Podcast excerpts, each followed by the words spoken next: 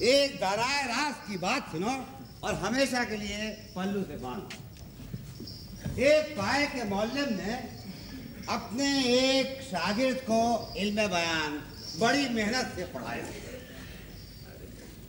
आपकी लड़का जब पढ़ लिख कर फारिग हुआ तो उस्ताद ने कहा, अब जाओ बाजारों और गलियों में घूम फिर कर लोगों की बातें सुनो। और पता लगाओ कि इन बातों का इल्म बयान से क्या रिश्ता है।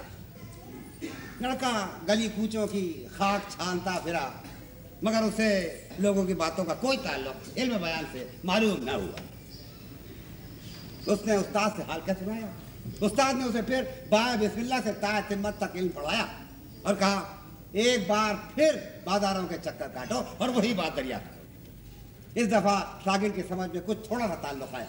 उसने उस्ताद से वापस आकर कहा हाँ थोड़ा ताल्लुक मालूम होता है। इस पर उस्ताद ने कहा, अभी तुम इल्म बयान को समझे नहीं, फिर पढ़ो। शुरू से आखिर तक सब कुछ पढ़ चुकने के बाद शागिर्द क्या देखता है कि किसी शख्स की कोई बात ऐसी नहीं जिसका ताल्लुक इल्म बयान से न हो। कुछ समझे?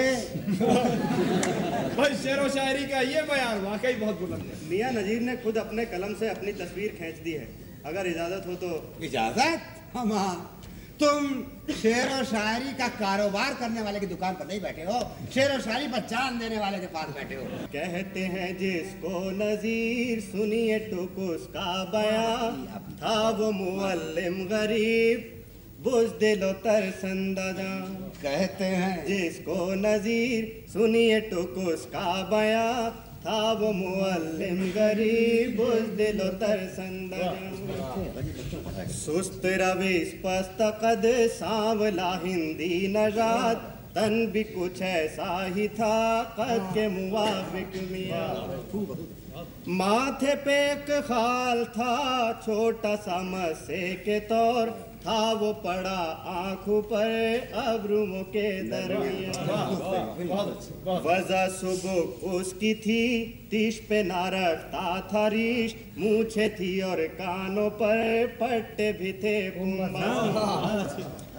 पीरी में थी जिस तरह पीरी में थी जिस तरह उसको दिला सुर्दगी वैसी ही थी उन दिनों